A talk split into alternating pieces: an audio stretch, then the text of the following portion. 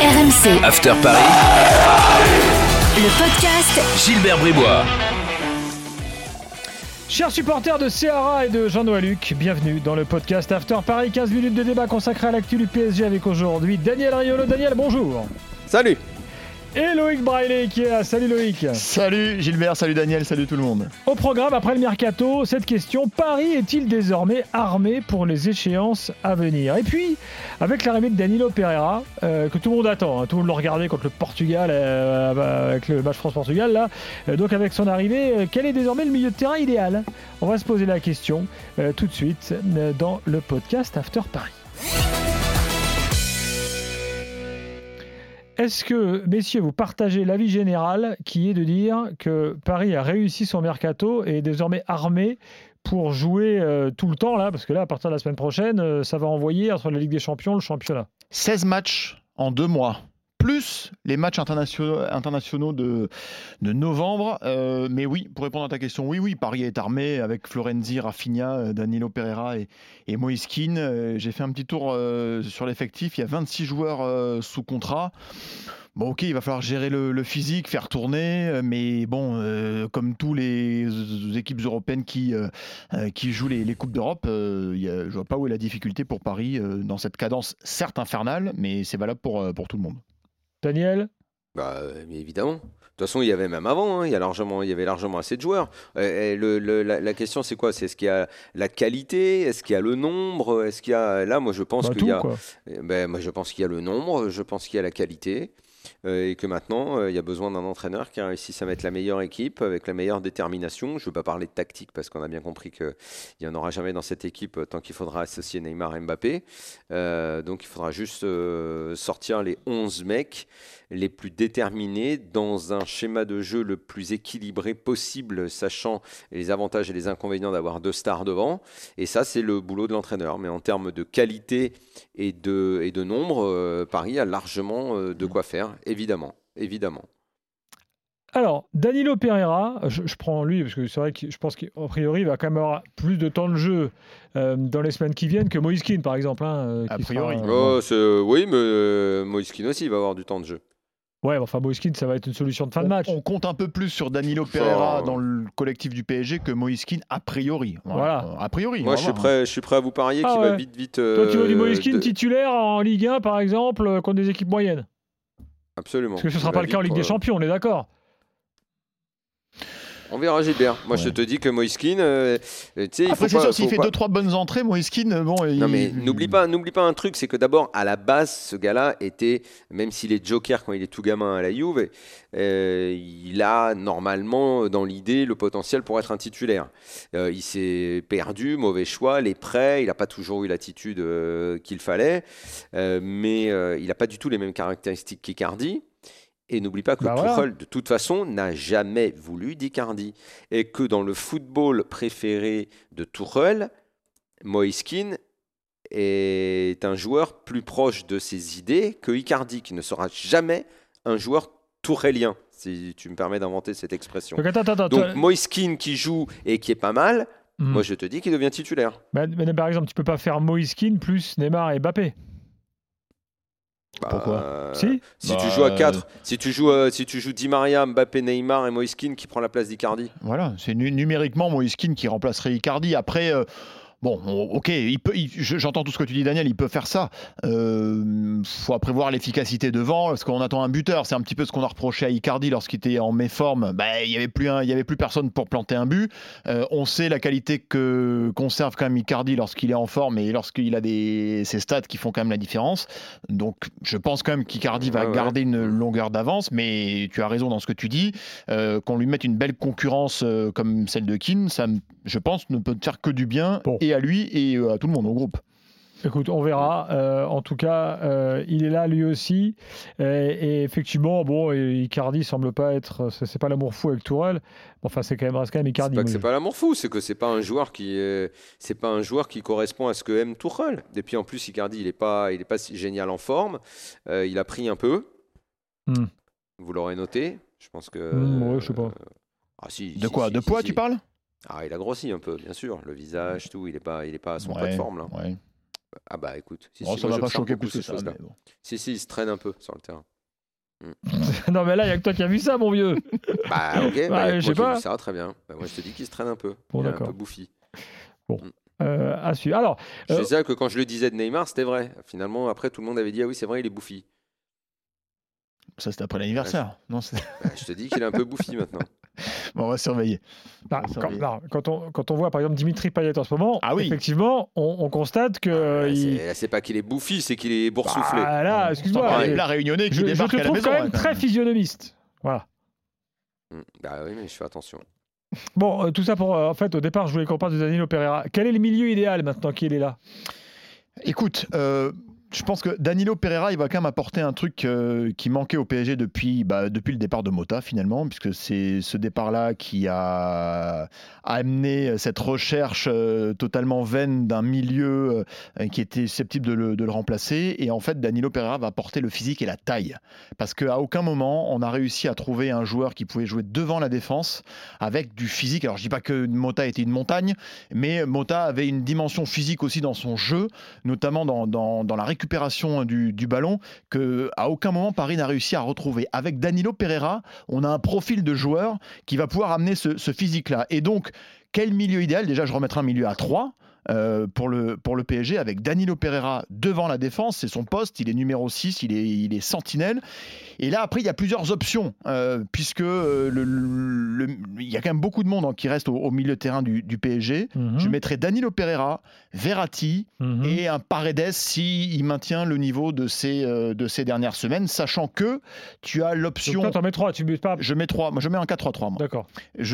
Sachant que avec bon à condition évidemment que devant tu laisses les deux monstres euh, euh, Neymar, Mbappé et euh, un Icardi. C'est-à-dire que tu te prives d'un Di Maria éventuellement. Alors ok, c'est un choix assumé, un choix costaud parce que Di Maria il est, il est, il est énorme comme ces derniers mois, mais tu peux l'intégrer milieu, dans ce milieu-là.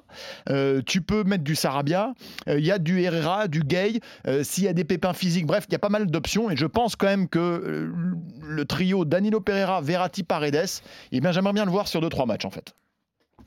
Daniel, est-ce que ce milieu de terrain euh, brailléen euh, te convient? Est-ce qu'il te- est-ce que tu signes? euh, bah déjà, ça veut, dire plutôt. que, ça, ça veut dire déjà que c'est pas 4 devant qu'on Raélien. écrit éventuellement tout à l'heure.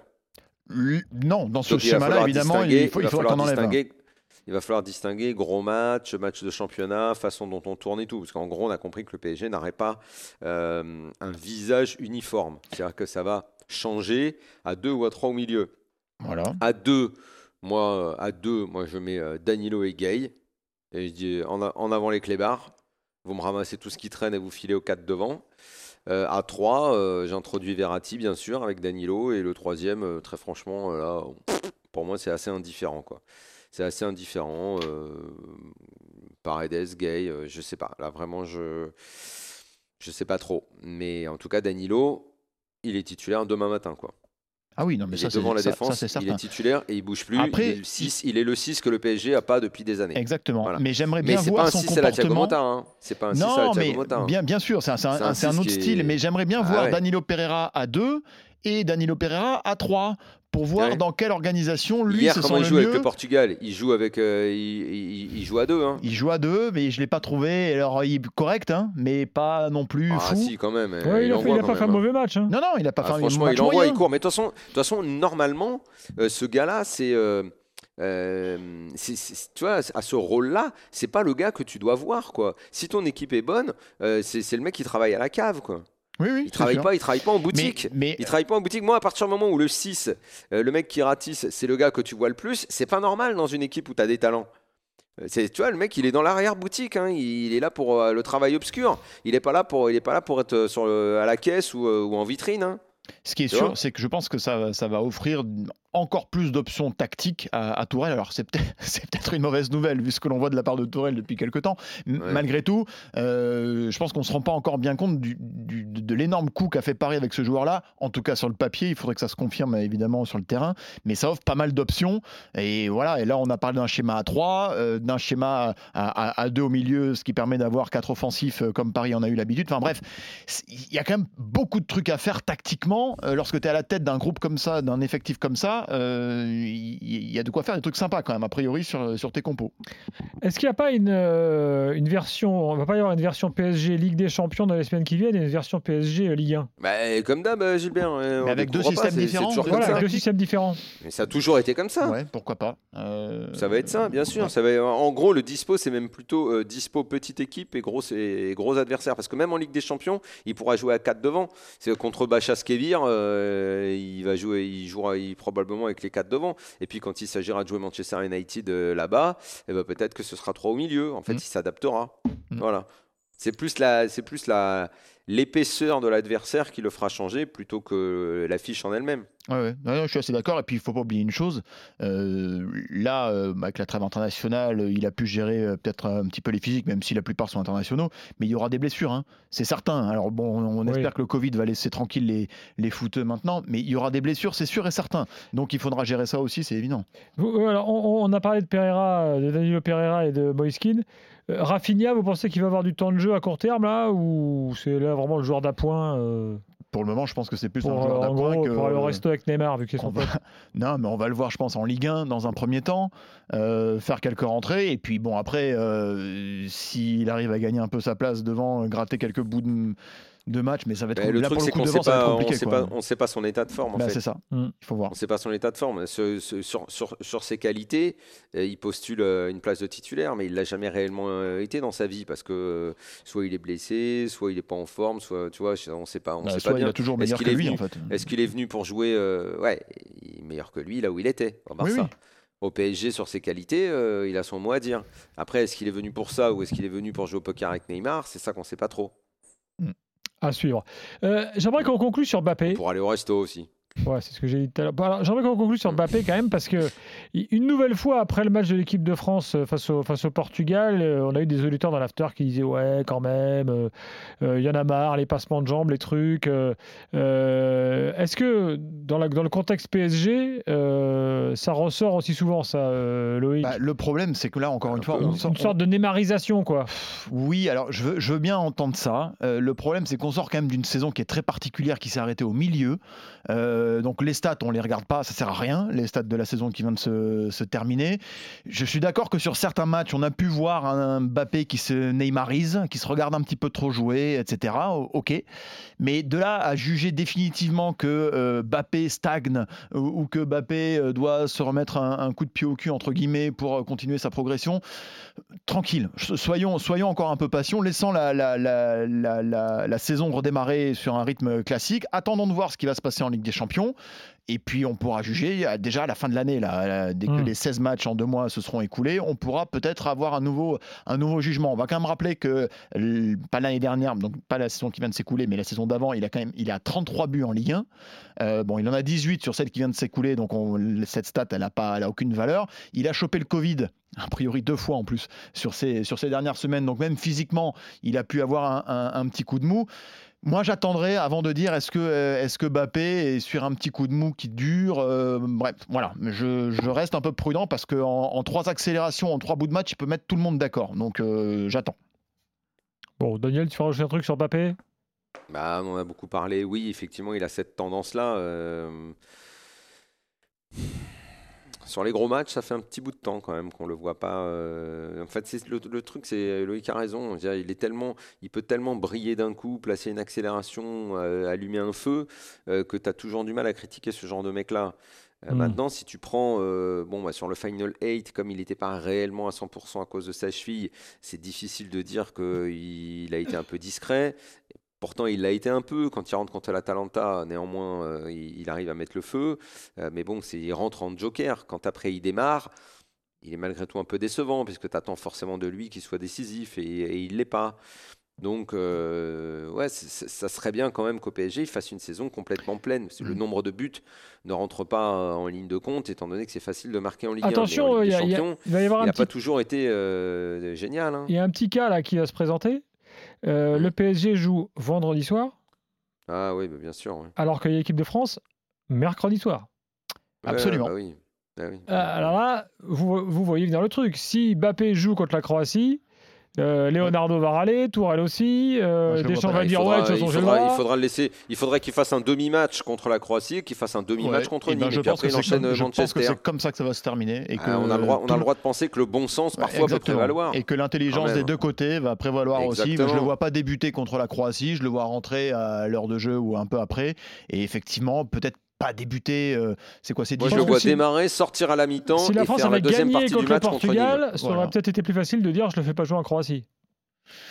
Ouais, ouais, Ouais. ouais, ouais. Mais non, mais là, là-dessus, sur, enfin, on va voir, hein, mais sur la gestion, euh, le, le- le bon sens des deux côtés serait tellement évident euh, et une solution naturelle que bon. Non, mais c'est ça. Maintenant, Deschamps serait en on droit de dire les euh, c'est pas un match amical, c'est pas un match amical, c'est un Ligue des un Nation League. Ah oui, mais voilà. l'excuse, on la connaît, elle est toute trouvée, mais bon, elle est un- Ouais. pas très épaisse, quoi. À suivre, merci Loïc, merci Daniel. Prochain podcast After Paris dès lundi prochain. On sera donc à quelques heures du premier match de Ligue des Champions de la saison du Paris Saint-Germain. RMC, After Paris, le podcast Gilbert Bribois.